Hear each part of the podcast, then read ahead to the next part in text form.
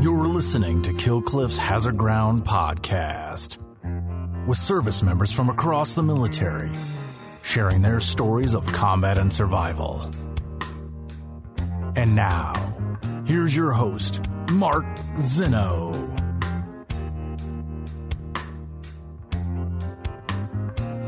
Welcome into the Hazard Ground podcast. As always, we appreciate you joining us each and every week. Before we get started with this week's episode, another guest suggestion, actually from another guest who is on the Hazard Ground podcast. We'll get to that coming up in a moment. Just our normal set of reminders to follow some of the social media sites Facebook, Twitter, and Instagram at Hazard Ground at Hazard Ground Podcast. Of course, subscribe to our YouTube channel as well. And don't forget about our promotion with Amazon. You can go to our website, hazardground.com, click on the Amazon button at the bottom of the homepage or under the sponsors tab. It redirects you right to Amazon. You can do all of your normal Amazon shopping, especially as we get set for the holidays. This is a great way to donate to veterans charities because we get a percentage of what you guys spend, and then we donate a percentage of that back to some of the charities you've heard featured here on the hazard ground. Also works from your smartphone. It'll redirect you right to the app, so it'll keep all your credit card information saved and everything. Very, very convenient, very, very easy. As well, uh, don't forget to leave us Apple reviews. Keep them coming. Uh, we're getting more and more, so hopefully starting to crack that top 100, 100 Apple podcast. We need your help to do it. Doesn't have to be a lengthy review. Just give us five stars. Tell us why you love the show. As well, download the Killcliff TV app. You can check us out there. All of our episodes are on the Killcliff TV app. Don't forget killcliff.com for the best CBD and clean energy drinks around. I'm a huge supporter of Killcliff. Uh, I've been drinking Killcliff drinks for years now. Uh, they are absolutely fantastic pre workout, post workout, some of the best energy drinks and clean energy drinks around. None of the sugar and all the other crap that you get from some of those other brands, but Killcliff is the way to go. So, again, killcliff.com to order all of your clean energy drinks. All right, uh, this week's guest is a former Army warrant officer and a Kiowa pilot who spent 12 years in the Army, both in the National Guard and on active duty. He has two deployments to Afghanistan. And after separating from the military, he went on to be an airline pilot. You can check him out online at scoutsoutbook.com. He is Ryan Robichaux joining us on the Hazard Ground podcast. Ryan, welcome and thank you for being here. Hey, it's great to be here. Appreciate it. Uh, you are a guest suggestion from our good friend Curtis Grace, all the way back in Hazard Ground episode 233. So check out Curtis as well. But uh, we, we love getting guest suggestions, man. It's great that uh, uh that our guests are willing to offer up their friends and everything. What is your relationship with Curtis? Uh, we actually kind of stumbled into each other online because I had posted a picture of the Panjway district where he had fought and he actually saw that on on Instagram and kind of threw out a hey that looks kind of familiar. So we started just kind of chatting and over time over the last couple months you know we've just shared stories shared ideas and yeah he's a really cool dude. It was it was a lot of fun being on his show. Yeah the Panjway podcast uh, those guys were great to us and we certainly enjoyed having them on and uh, always a great podcast to check out um, and you can also hear more about Ryan's story there as well. But uh, you went took a little bit of a non traditional route. You actually enlisted in the guard first, and then ended up on active duty. Usually, people do it like I do. You go to active duty, and then you're like, "Hey, I need to downsize," you know, and I'll go to the National Guard afterwards. So, how and where does your Army story begin? So that was uh, yeah, that was kind of due to college. So I basically uh, you know 9/11 occurred when I was a high school senior.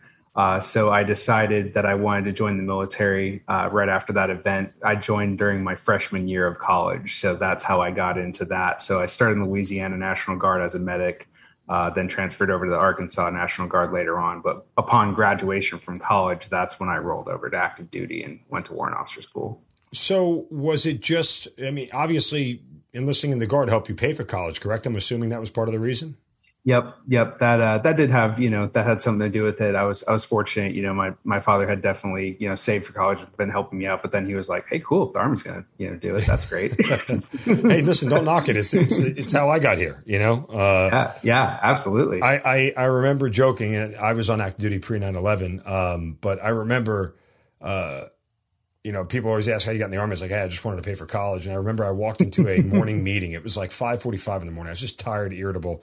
And I was a real wise ass second lieutenant. I probably wasn't the most model 2LT in the world. But I remember being pissed and I walked into the meeting and I slammed my notebook down on the thing and, and sat down at the table just being all grumpy. And one of the NCOs said, uh, morning, sir, problem? I said, should have taken out a freaking loan you know, uh, instead of paying, instead of using ROTC to pay for college. Uh, but nonetheless, uh, I digress. It, it's worked out better for me um, and, and, the Army for that matter. Uh, after all that's years, a, it's a great. I mean, that's a, definitely a great deal. There's a lot of people, you know, that that get to use that, and it's yeah. I oh, mean, it's, listen, it's awesome. It's weird, you know. Just side note, tangentially, like there should be no stigma with people who use the military for an education or as a stepping stone to something else that they want to do. There's nothing wrong with that. Like it's totally okay. I don't know right. why anybody would look at it any different than any other job. I mean, you get skills, you get training, you get validity, you get you know uh, uh, a sense of you know. Uh, I, I, guess you know validity in the workplace, in the civilian workplace, because you spend time in uniform. Like nobody should ever chide anybody for using the military as a springboard to something else. Not everybody's meant to do twenty years and, and, and more. Right. Yeah, that's very true. So strange. But anyway, we, we digress. So um, once you graduate college, what was sort of the catalyst for going straight to active duty? Because I'm sure there might have been opportunities and things at your disposal. There were. Um, I I had a brother that was over in Iraq in uh, 2004, and just hearing his his stories and kind of talking to him uh, during that time you know, I, I, recognized that it was getting pretty bad over there. Um, I had originally been figuring, well, you know, as a medic, maybe I can go over there in that capacity. Like that will, you know, that'll work out. That'll be helpful. Uh, unfortunately, or fortunately, I never actually deployed during my um, guard time. Just the way the units that I was in and the way it laid out, I was actually able to complete college. Unlike a lot of my peers who actually deployed and they were trying to come back and go like roll right into college classes, which I know that that was just very difficult on them. Uh, just that that transition from combat mindset to just all of a sudden they're back on campus. So uh, that that did not happen for me. But um, I just recall, you know, as he was over there and fighting and and I was learning more about his unit. He was an infantry platoon commander in Adhamiyah, like the worst neighborhood in Baghdad in 04. So he was just getting mm-hmm. blown up, firefights, craziness. So, and I just, I wanted to, it, just get involved. Like I just had this drive to to get in there. Um, and you know, I was in the flight program and was already flying, and and it just kind of started to to coast that way. That I was like, well, you know, maybe I can do this from the air. Maybe I can actually, you know, go go through warrant officer school and flight school and actually do this, you know, that way. But what was the transition? You just mentioned you were in flight school. You went from medic to going into flight school. Why and, and how? So when I graduated college, uh, the warrant officer flight training program, it was a whole packet. So gotcha. basically, okay. you know, it was once once I graduated from college, which you actually don't even have to have a degree to become a warrant officer it just kind of lined up for me that way. Don't tell anybody. it's very true. Well, I mean, and we had, you know, we had some of the most intelligent dudes I've ever met, you know, and I figured this guy's probably got a master's at PhD. And then I find out they're like, no, I did like two semesters at wherever. like, what?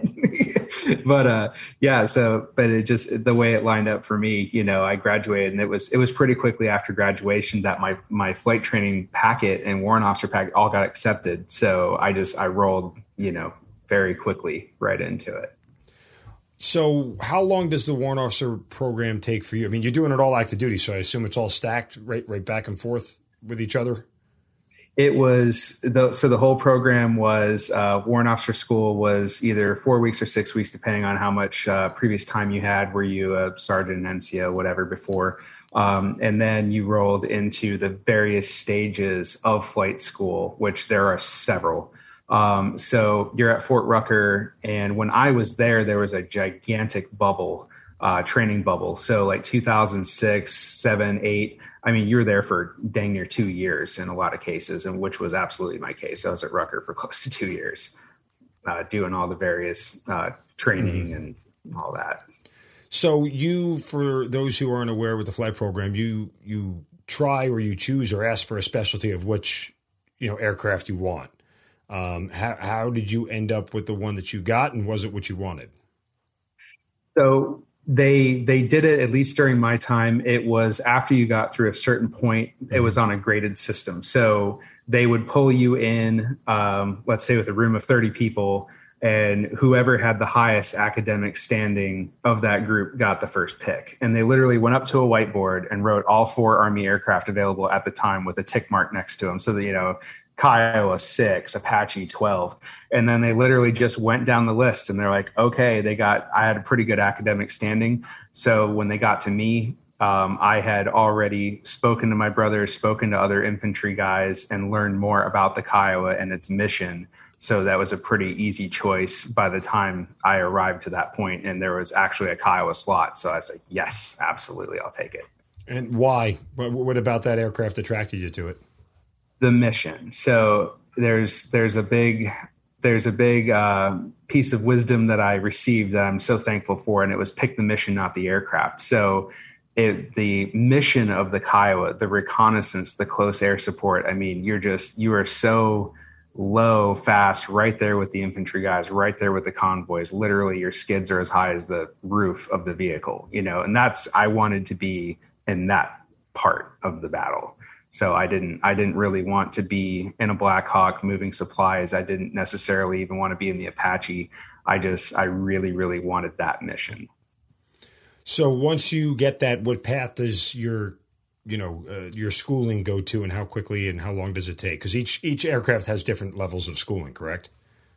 Yep, I don't recall the. I mean, I don't think the Kiowa course was any longer, any shorter than the rest. Um, it may have been a little longer just due to you have weapons, you have to learn how to shoot. There's additional the reconnaissance stuff, um, learning to fly. You know, in the helicopter, the right seater is the primary guy flying, and the left seater is the backup and work systems and things, contrary to an airplane, which is the opposite way. so, uh, you know, so the left seat skills was actually something you had to go through and train because there were so many things that the left seater in a Kiowa needed to be able to do to support the pilot flying and the mission on the ground. So that itself was kind of, you know, a longer process to get to to really be able to work in the aircraft as well as work on the battle going on outside the aircraft. After you finish flight school, you're headed to where next? After flight school, I got orders to Savannah. So I went to uh, 317 Cav in Savannah, um, you know, 3rd Infantry Division, all that kind of good stuff. But we were very fortunate uh, that we were Hunter Army Airfield is downtown Savannah, yep. and it's nice and far away from Fort Stewart. Yep. I did not go over there very often. I hated going over to Fort Stewart, so I avoided that place. Yeah. Like our commander, hey, we need three guys to go to Fort Stewart. Everybody's like, oh, shit.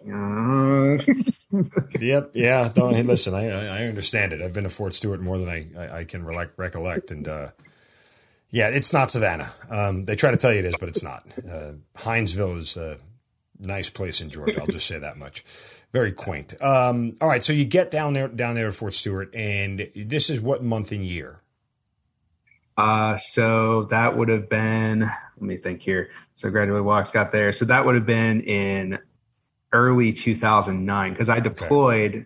So it was like late 2008, early 2009 because I was not in the unit, but a year or less. I think it was even a little less than a year before I was actually, no kidding, like standing on a you know nice patch of ground in Afghanistan.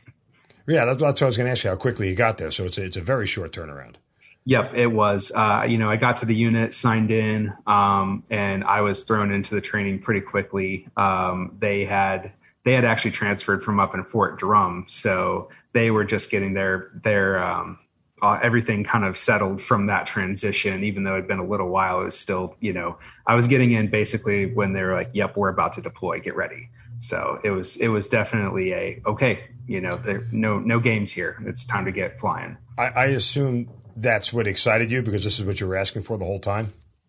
It was, you know, it was it was kind of one of those oh wow moments. You know, I'm in my you know early 20s, and it's it's kind of it hits you. You're like, all right, this is happening. I, I signed up for this, and and here we go. You know, we had some mentors in the in our unit that had multiple deployments.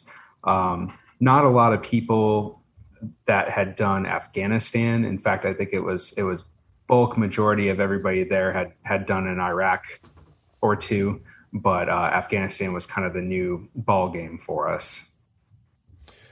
When you uh, find out that you're going, to Afghanistan. Any concerns? Like, uh, is this more excitement than nervousness?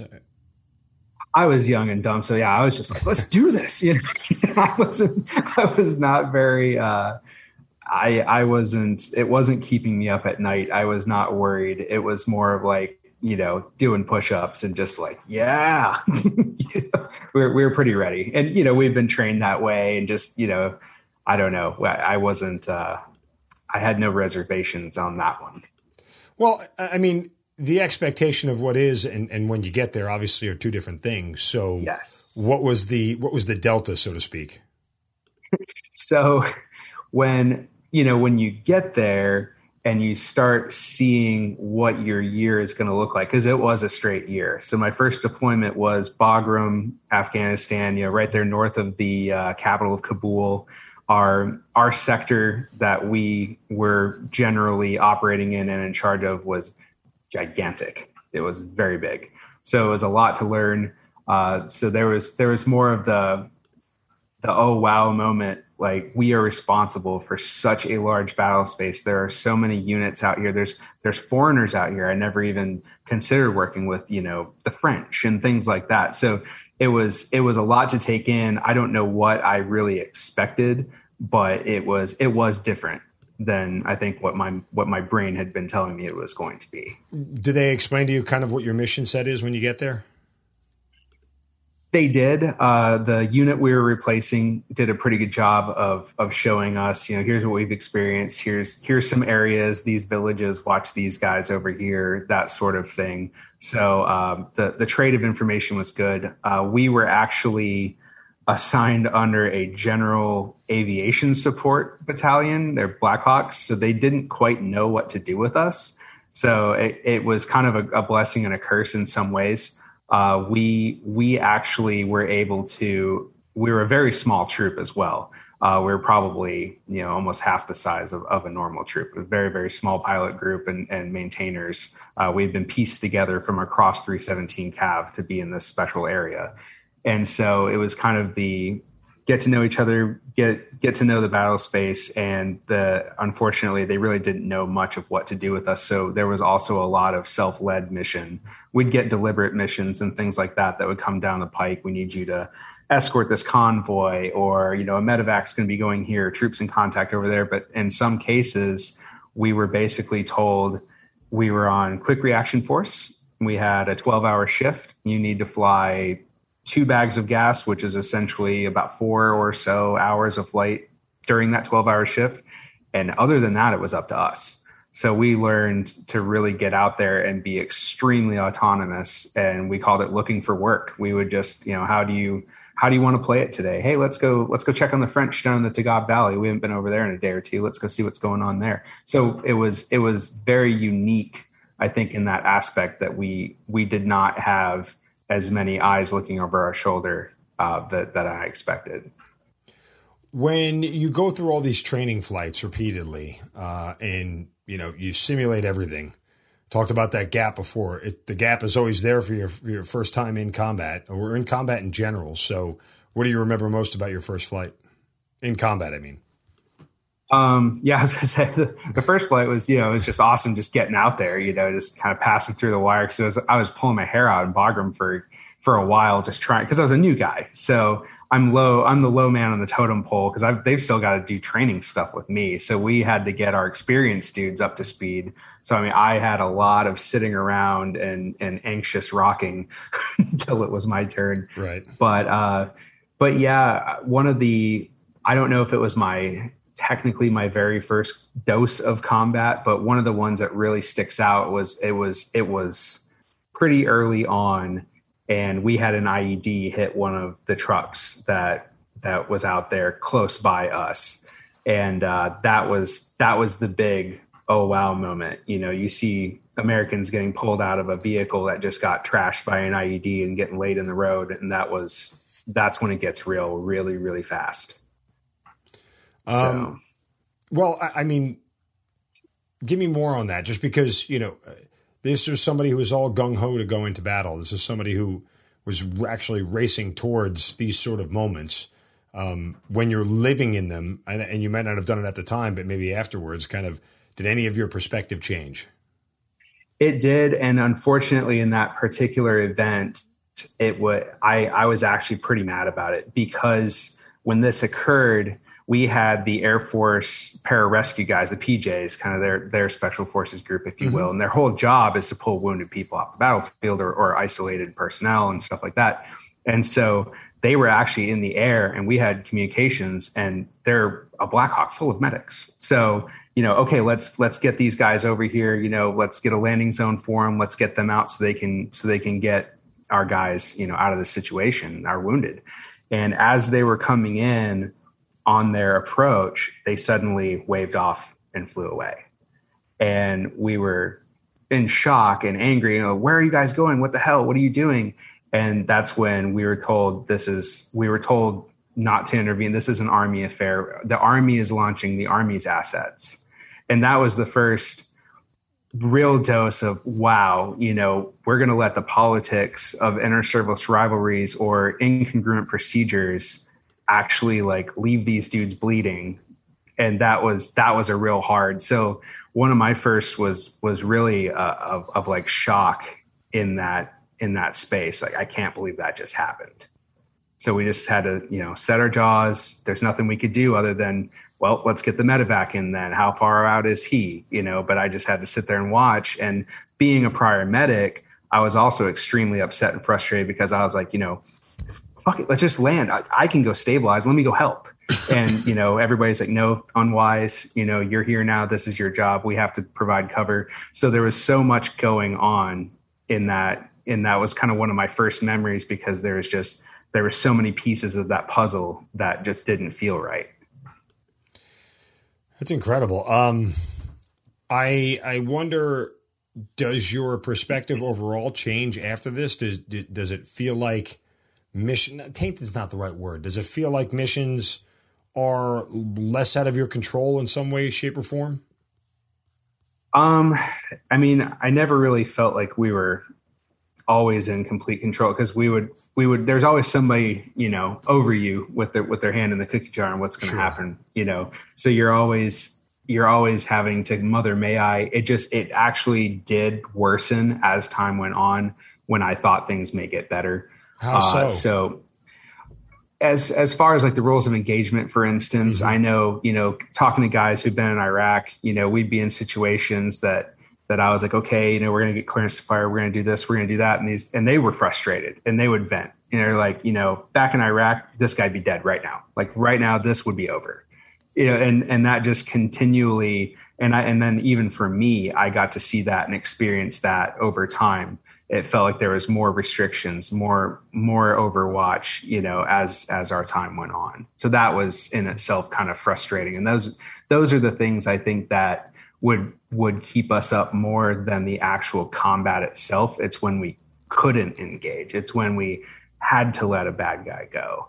That's that those are the things I think that that upset our generation of soldier, if you will, from everybody I've talked to, sure. infantry to pilot that that seems to be kind of the curse of the OIF OEF veteran is that that rules of engagement and that constant battle of you know I want to do this I want to do my job and then you're not able to.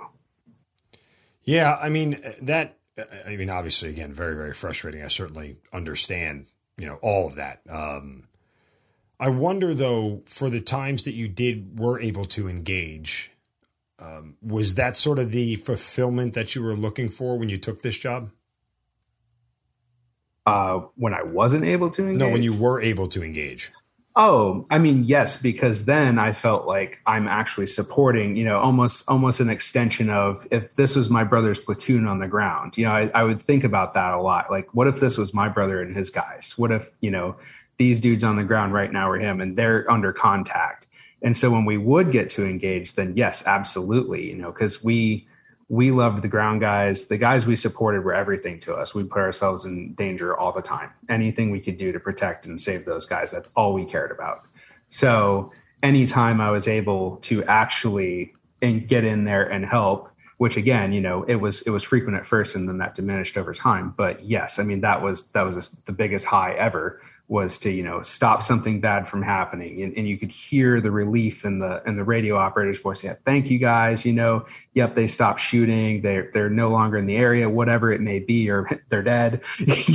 Whatever it is you know it's just like okay cool. You know we we we did our job. We helped. And like that those were the real rewarding days. That's that's when i you know i'd get a little piece of pie from the chow hall or something. Yeah. Um when you fire that first round on a target, um, you know, we, we talk all the time on the podcast about, you know, how it changes you. Um, you're never the same again when you come back from combat for that reason alone. Uh, right. What was that experience like for you?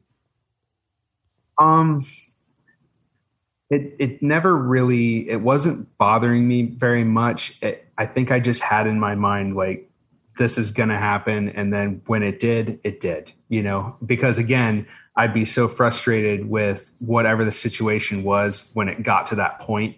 You know, if it was Americans, if it was French, it, it didn't matter to me. And you know, if if I was taking bad guys off the battlefield, that's that's perfect. That's why we should be there. Uh, so I don't I don't really think it was uh, it wasn't upsetting me in any big way. It probably made me grow up a lot. I know I matured like crazy. I probably aged like five years plus in that deployment. but you know, it's like gray hairs at my temples when I was coming home. like, son of a bitch. That's crazy. Uh, so when you get out of that deployment and you, you come back home, um, do you feel like you were able to accomplish everything you wanted to? Absolutely not. The when I between the deployments was actually a really bad time for me. Um, and and there was a multitude of reasons for that but i i just i remember it just there were so many frustrations i had with how we were utilized or how we weren't utilized and could we have done better? And and a lot of those situations and those battles and those you know those failed attempts that we may have had uh, those are the things that kind of haunted me. And and that was that was a very difficult time. Uh, you know i'd broken up with my girlfriend. I was alone in this big ass house that I bought there in Savannah. And, you know, it just kind of, yeah, it was, it was a tough time. That was definitely difficult. Is that part of the reason why you wanted to go back or it just happened again? Uh, it ended up being both. Uh, you know, I knew we were going to go back. I figured it was going to happen. Um, but the the garrison army was actually was actually bad enough that I was like, I just wanted to play again. This is horrible. it had gotten it had gotten really bad. We we were losing a lot of our cavalry traditions. They were restricting the wear of our Stetsons, and you know, I'm in the motor pool picking weeds under Humvees. Like, well, Afghanistan's better than this. You know, I I may as well go back over and help ground guys because this is terrible too. So I was I was more keyed in to I got kind of addicted to trying to find bad guys. I, I, wanted to hunt the enemy, and so that that ended up being a big driver. like, yes, okay, you know, by the by the time that two years between the deployments was up, when they're like, we are going back, it will be Kandahar. You know, I, I pretty much settled on I want to get out of the army, but I was not upset about deploying again. I was well, if this is how I'm going to finish my army time, at least it's going to be doing something to help our our guys when you get to Afghanistan the second time, uh, I assume similar mission set, just different locale. It was Kandahar, uh, 2013. Uh, pretty pretty rough time around there. Uh, it was starting to sort of dwindle. Um, I know, like when Curtis and Panjway podcast guys, you know, they were there around the same time or just before. Um, you know, they were beginning to shut down already even then. So Afghanistan just fell apart, right? But this was in 2013 and they were already beginning, you know, okay, this fob over here, this cop over here is about to be shut down, bulldozed, or turned over to the ANA. So the Afghan National Army, Afghan National Police were starting to take the mission sets, which proved to be very challenging in a, in its own right. But um, yeah, it was it was a very different deployment than the first one. There was a lot more oversight on what we were doing, where we were going. Um, we were a little fatter on pilots, so we didn't have the the ability to just get hyper aware of everything in the in the battle space like we were in the first deployment. You know, I had tons of time just absolute way I mean, flew like too much. But then it was almost the opposite in Kandahar. We had just had so many pilots that it was it was a little bit more difficult in that way as well. You just weren't as familiar with with flying out there every single day. Wow, that's interesting. Um, did you feel like it was harder to stay sharp because you weren't able to fly as often? Yes, um, you know, because when you're when you're when you have a group like I had in the first deployment, a straight year in the same area with with an understaffing of pilots, we we knew all the units, all the towns. I knew the hotbeds. I knew every you know every little mountain pass. When even when we weren't directly supporting somebody, when we were out quote unquote looking for work, you know we were finding new routes, new valleys. Hey, in the in the future, let's use this. If we ever have to go to this village, we can sneak up by going four or five thousand feet high over here and sneaking down through this little ravine. And I actually wrote we called it Beggars Canyon. It was like my favorite route. so we used little Star Wars names and we made up all these different things, but we didn't have as much of that in Kandahar. So that was that did make it more difficult because you just didn't know it as well. Amount of uh, I know that we were flying less, but in general, was there a lot more contact with pilots? Not necessarily you, but with all of you guys. Uh, the amount of times you guys would find yourself, you know, directly supporting troops in contact was that more often or more less in the first one? There was a bunch of that. Um, I I I think I recall that it was dwindling towards the end. Um, you know, it, it, had slowed down. Uh, that was, I believe, mostly in part to there was more of the Afghans doing the patrols and more of our people just observing and helping and advising. Uh, so, and and again, our rules of engagement became so strict that not only were the ground guys just saying we're not even going to patrol nearly as much, but then we ourselves were put in positions where we couldn't really support them very effectively, even if we wanted to. Our, our helicopter is not good at a thousand foot hard deck over the action. We can't really do what we're supposed to be doing. So there was little stuff like that that got thrown in the mix that that added a layer of, of frustration for everybody. Uh, just and it was mostly due to to a risk aversion. You know, they didn't want we we'd lost some helicopters. You know, some people had gotten hurt. So I think it, it was a knee jerk reaction. And it just made us incredibly combat effective there for a while. Combat effective or combat ineffective? Ineffective. Okay. Ineffective. Um, yeah so this is the second time you're going through and experiencing this. Is there part of you that at the time maybe looked back at that guy who was so gung ho to go do all this that this is sort of a waste? It was starting to feel like that. Yeah. Uh, you know, again, the the entire mission I, I no longer believed in. I did not believe in the Afghan cause. I would ask what our mission statement was. A bunch of us did. You know, why are we here? What are we doing? And we would get some very vague answer or no answer at all. Uh, you know, because it was very confused. Nobody really could give us a straight answer. So uh, it was it was basically a this is very frustrating. I don't want to be here anymore. But Curtis and those guys are over there in Sperwan Ghar in these fields. They don't want to be here either, more than likely. But I definitely don't want them getting their legs blown off today if I have anything to do about it. So we just hyper focused on them and their safety and tried to just put our feelings in a box for another day i guess is the best way i could describe it. So how does that second deployment end? Um we ended up um pretty happy to leave the, you know the next the next guys came in and we were like enjoy this. See you later. So we we you know gave them all the knowledge that we had everything we'd learned same thing you know where's the hotbeds? What what can you expect? Um, you know this area the, especially that horn of panjwai area there's there was just a lot of ied in place. There's a lot of uh, you know high level people that were hanging out in that area. So we just tried to transfer everything we could. But uh, yeah you know after I came home. I just gotten married uh, very shortly before that second deployment, so I kind of had something to look forward to. It was almost like a you know honeymoon moment. I was coming home and and able to uh, kind of trying to start putting it behind me. You know. Yeah. No. I mean, it's uh, you know part of the uh, transition back to normal life is is the biggest challenge of, of reintegration, right? Uh, and, and putting Absolutely. all, putting all those pieces back together. Um, you know, you you had a lot of experience, um, you know, with combat with the enemy. Um, was was that a tougher challenge for you than sort of getting back to normal life, or was it the other way around? I'd say reintegration to normal life's the harder part for sure. Um, I, yeah, I, you know, you're you're trained for one thing, but you're very undertrained and underprepared for the other. So, you know that, especially, I think when you get out, really, really, it's not even when you're not going to deploy anymore. It's when you actually have papers in hand and you're out, out. Yeah. That's when that's that's when I think the it's more of a disorientation because at first you start out happy, right? I'm out, yay! You know, you send a picture with your papers and like, see you later, haha.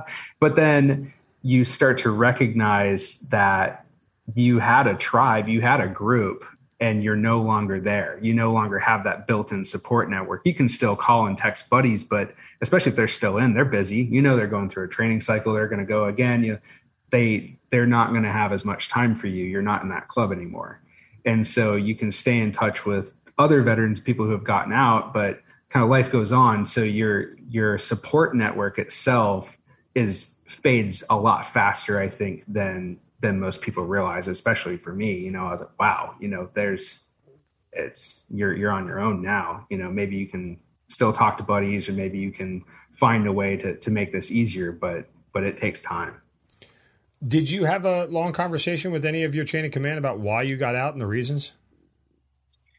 Um, mm, did you want to? I don't. I did. Yeah, I did want to get out. I did. No, I, I mean, did you want to have clear. that conversation with them? I mean, I know you would express frustrations over the way things were going, you know, and not necessarily your particular chain of command, but just in general. So, was there a thought process that, or is there a desire to let them know that had things gone down differently, you might still have me in uniform every day?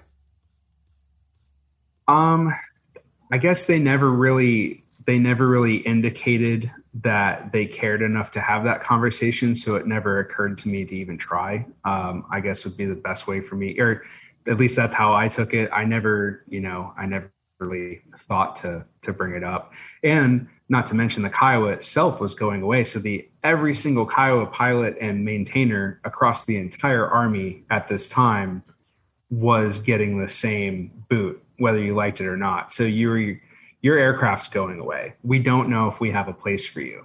So you may be forced retired or you're going to perhaps get moved to another aircraft, but there's no guarantees. So there was this this mental anguish of even those who dead set wanted to stay in. I know several who were kicked out because there was no place for them to go.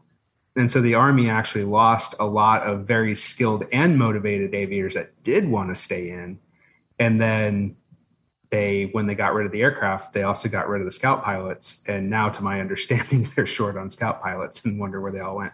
So it's it's a cycle. Um when you get out uh, do you know exactly that you want to go be a regular pilot or how do you figure this out on your own? Uh and i knew I knew that I could go back to planes. I was fortunate that I had gotten some airplane time before I went in. Um, I had considered the medevac community and staying with helicopters, um, but I figured I'd give a crack at the airlines and just give it a try.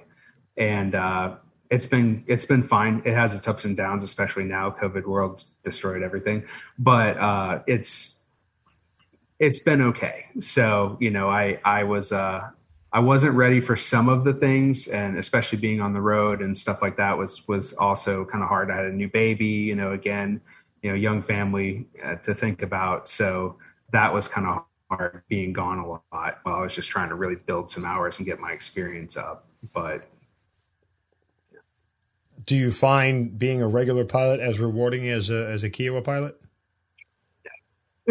no, the the Kiowa was absolutely Kiowa, awesome. Yeah, yeah. Uh, yeah, it was. Uh, you know, right now I'm you know I'm flying a big old jet with lots of people, and they're they're bitching about being cold, or you know, the, yeah. the, who knows the, the snack prices. You know, it's just it's such a different world. And you know, and now I'm kind of a customer service. Like I just want the people to be happy. There's some turbulence. Okay, we'll change our altitude. Don't want to rock you too much. And like in the Kiowa, you know, it was absolutely you know Hey, if we landed, everything's fine. Stop bitching. Yeah. yeah. You're here, you're safe. I, I didn't police the aircraft didn't crash. Deal with it. Right. Yeah. So uh, you know, I, I know it just had to be it had to be funny probably for the some of the people I flew with watching me transition it from because I still just had that cavalry combat, you know, kind of an asshole every now and then, kind of whatever, you know, just we're very we're very sarcastic and we like crude humor. And so to to adjust to the civilian life where sometimes that's not okay. Uh, so it, it was an adjustment to get into that kind of customer service mindset. you should uh you, you, should give that a go one time. You know, we'll be cruising at thirty two thousand feet and uh Listen, folks, when the plane lands, if it's still in one piece, stop complaining. Thank you. Get your bags in the alley. See you. you know. Yeah, I, have I've threatened that a time or two, but I've uh, fortunately remained employed by not doing that. Yeah, well, there, there is that. So you know, hey, uh, everybody has a, a, breaking point, right? Um, so you decide to write your book, Scouts Out, um, and uh, Scouts Out, a, a, a Kiowa warrior pilot's perspective of the war in Afghanistan. Um, what was the impetus for the book? Why'd you write it, and sort of what did you hope people would take from it? Well, I think a lot of the frustration too I should have added was that what we were doing and what we were experiencing was so far removed from everything I saw and heard back home and meanwhile i was writing journals and i was i was keeping notes and i was writing journals you know accessible to friends and family back home only so while this was all going on rather than putting it on facebook or sending emails i just had a little password protected just kind of hey just for those who i want to see this this is what's really happening here's the pictures here's mm-hmm. the stories my grandmother had been a reporter a long a long ways back so she had worked on capitol hill interviewed all these different government people and she was the one who was like no one back home knows that what what you're writing is not what they're seeing on CNN. Let's say. Absolutely. Yeah. So so um, she said it was in between deployments. She said, "I want you to publish a book," and I was like, "No." so I went on my second deployment. While I was there, I'm still doing the same same process throwing down the information. Here's here's what we're seeing. Here's what i'm feeling. She could tell i was getting more frustrated you know. The the climate's changed. The, the pictures the, the battles are getting a little more intense here and there. And and i was losing the faith in the battles themselves. So as she could tell it was upsetting but again she's like you got to write this down people need to know that this is what's happening and she finally wore me down and made me promise that when i returned she would help me and i would publish a book so i agreed okay, yes, I will do it. She passed away about two or three weeks, maybe after that last conversation. So I promised her I was going to do it. And my roommate was sitting in the room one day. He's like, I heard that conversation with your grandmother. You know, you got to write a book, right? Yeah, I did say that. so, wow. so gotta, keep, I, gotta be a uh, man of your word, right? Right. So it has taken me seven years up until October. This, you know, like, so a couple, you know, I published it October 1st.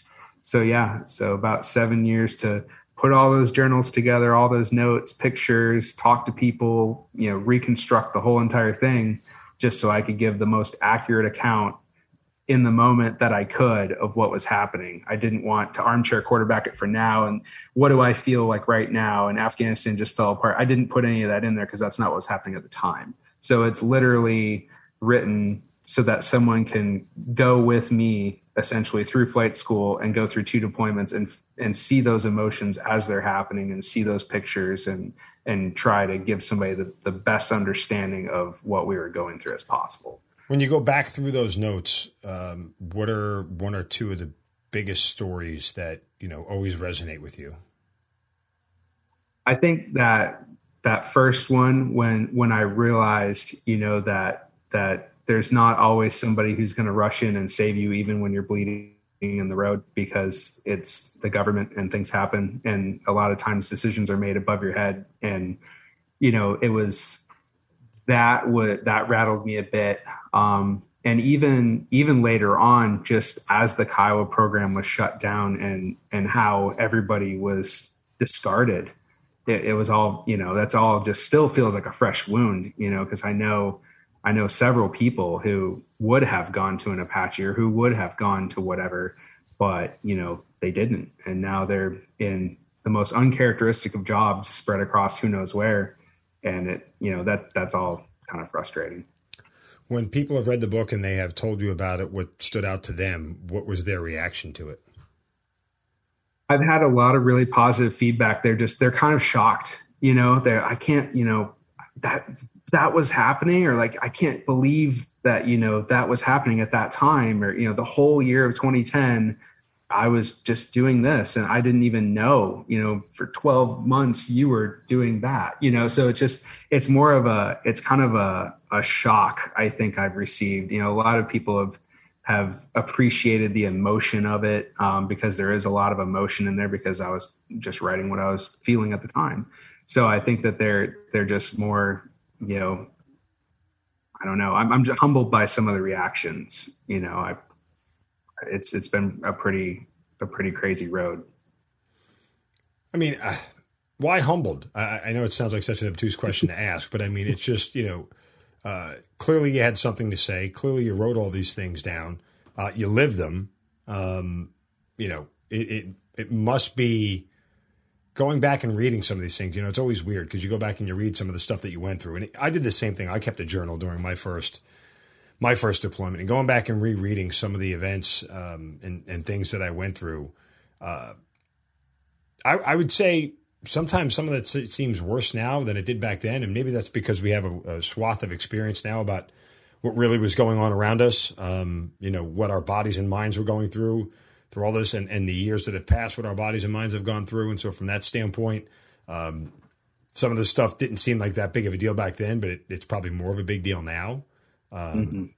But just kind of in, in, that same vein, you know, uh, humbled by their reaction to it, their appreciation of it, or what? Yeah, you know, though, you know, I really appreciate what you guys are doing, and uh, you know, it just it, they're just again, it's it's just been I don't even know how to describe it. You know, just some of the the reactions and because in my own head, you know, I just I was just keeping the promise. I was going to say say what happened and you know when when i'm getting like congratulations on the book i'm just kind of like you know but it, it wasn't it was yes it was from my perspective it was my story but like you know these things were this was really happening you know i just i just really wanted there for historical reference because there's not much about my aircraft or my mission or, or you know there's some books from my time period but there's it's a lot from you know the special operations side or a ground perspective or maybe a fighter guy.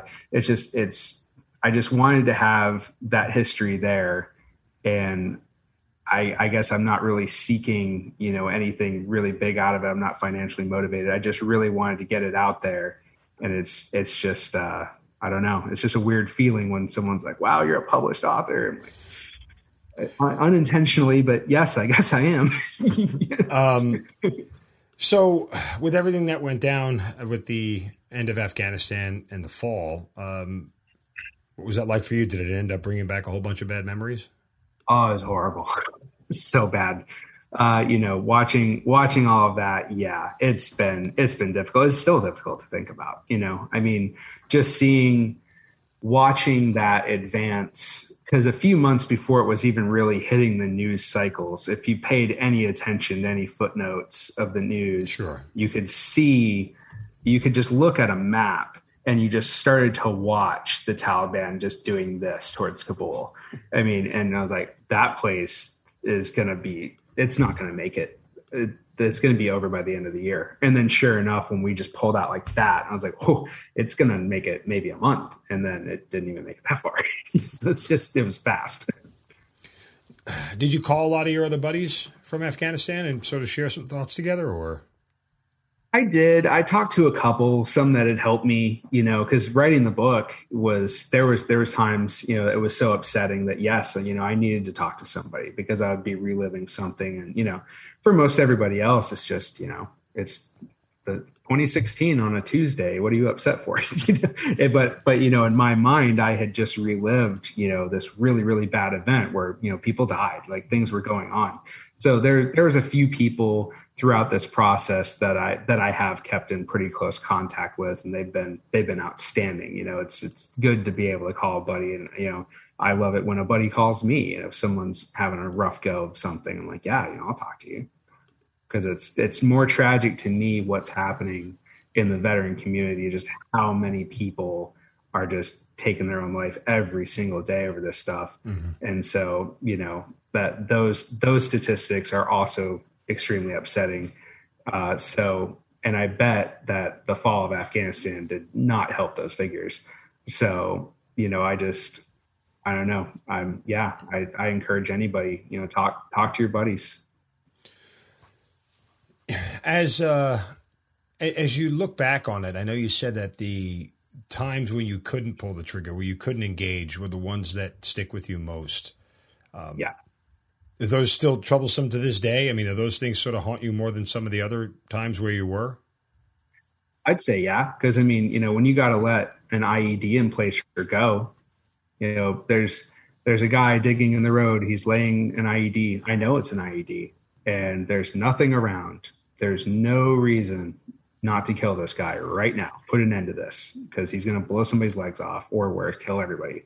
And so when we would get, for some technical reason, some technicality, uh, nope, you're not, you can't engage.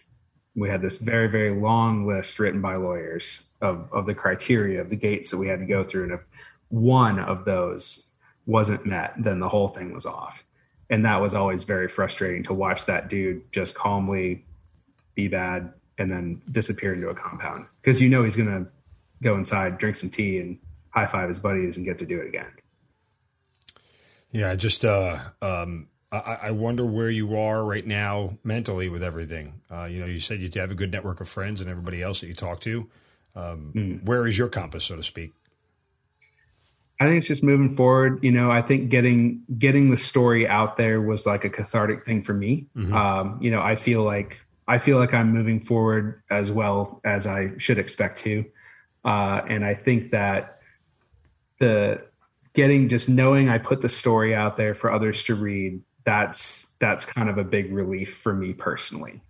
So I think that's kind of what helps me is, you know, I not only am I talking to buddies, but I'm like, pick this up, read it, this is what happened.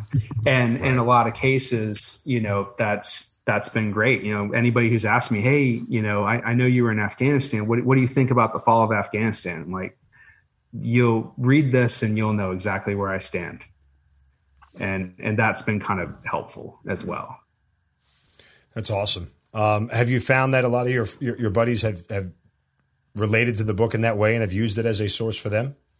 I think so. You know, I think a lot of people, uh, some of the comments I got back was, you know, oh, wow, you know, I completely forgot about, you know, XYZ or you know, some of the funny stuff that's in there that, that right. they had, you know, forgotten about too. So, I mean, you know, there's the good, bad, and ugly in there.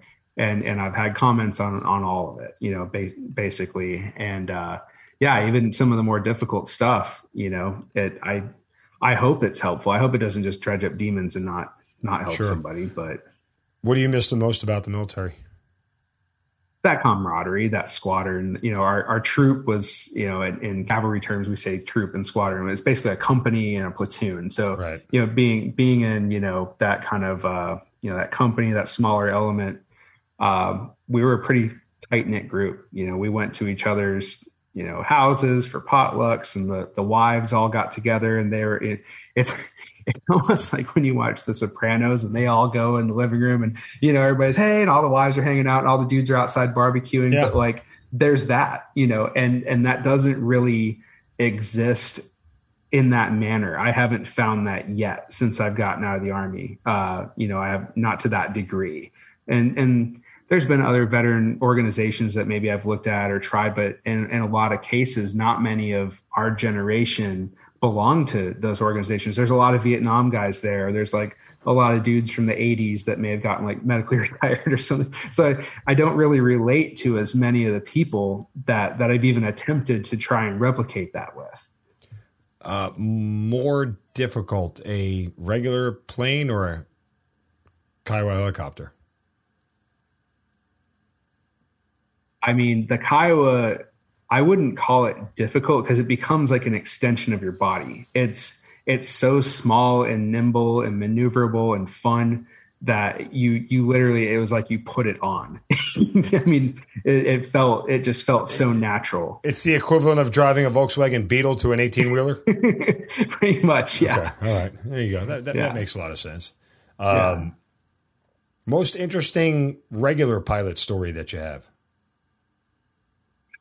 None of them are interesting. Really? Uh, no, like no, nobody's, nobody's gone nuts on your flight or anything, or no emergency oh, landing. Yeah. Nobody, nobody, nobody had a medical emergency. Had to land. Nothing. Yeah, like yeah, we get we get those. I, I I had a I had a pretty drunk chick who just took a face plant in the uh, in the aisle and went nice. to sleep, and we thought we thought she might be dead or something. The flight attendant's calling up, "Oh my god, she's in the aisle! Like, is she breathing?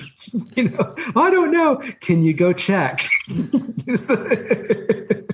Do crazy. we need to land elsewhere? Can you wake her up? But right. no, okay, I guess we're going to divert then. wow. ended sucks. up she was just really hammered. So yeah, we ended up uh, uh, some I think we went to like Washington Dulles. somebody, can somebody please get her out of here. Again, like you said, nowhere nowhere near as exciting uh, as no. as the life you led as a, a, a Kiowa uh, pilot. So.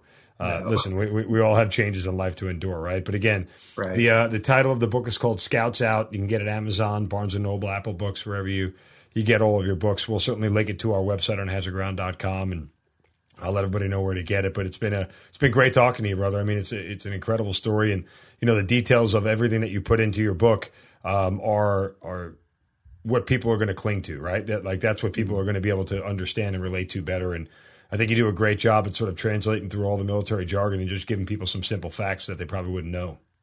I appreciate. Yeah, that was that was one of the biggest motivations as I was writing it. Is I wanted it to be able like i wanted someone to be able to read it with no military background whatsoever even if their their own parents hadn't been in just just zero experience with anything military that's i think what took me so long also to write it was to pull that jargon out and and try and write it as plainly as possible not to really dumb it down but just make it understandable and and that you know as you know, translating army and then especially aviation and army together takes. yeah, while. well, even I struggle at that. I mean, uh, part of my job here is to translate uh, military for the civilian listeners. But yeah, some of the pilot stuff goes way over my head. I, I wasn't smart enough, tall enough, good looking enough, or had better good enough eyesight to be a pilot, so they left me out.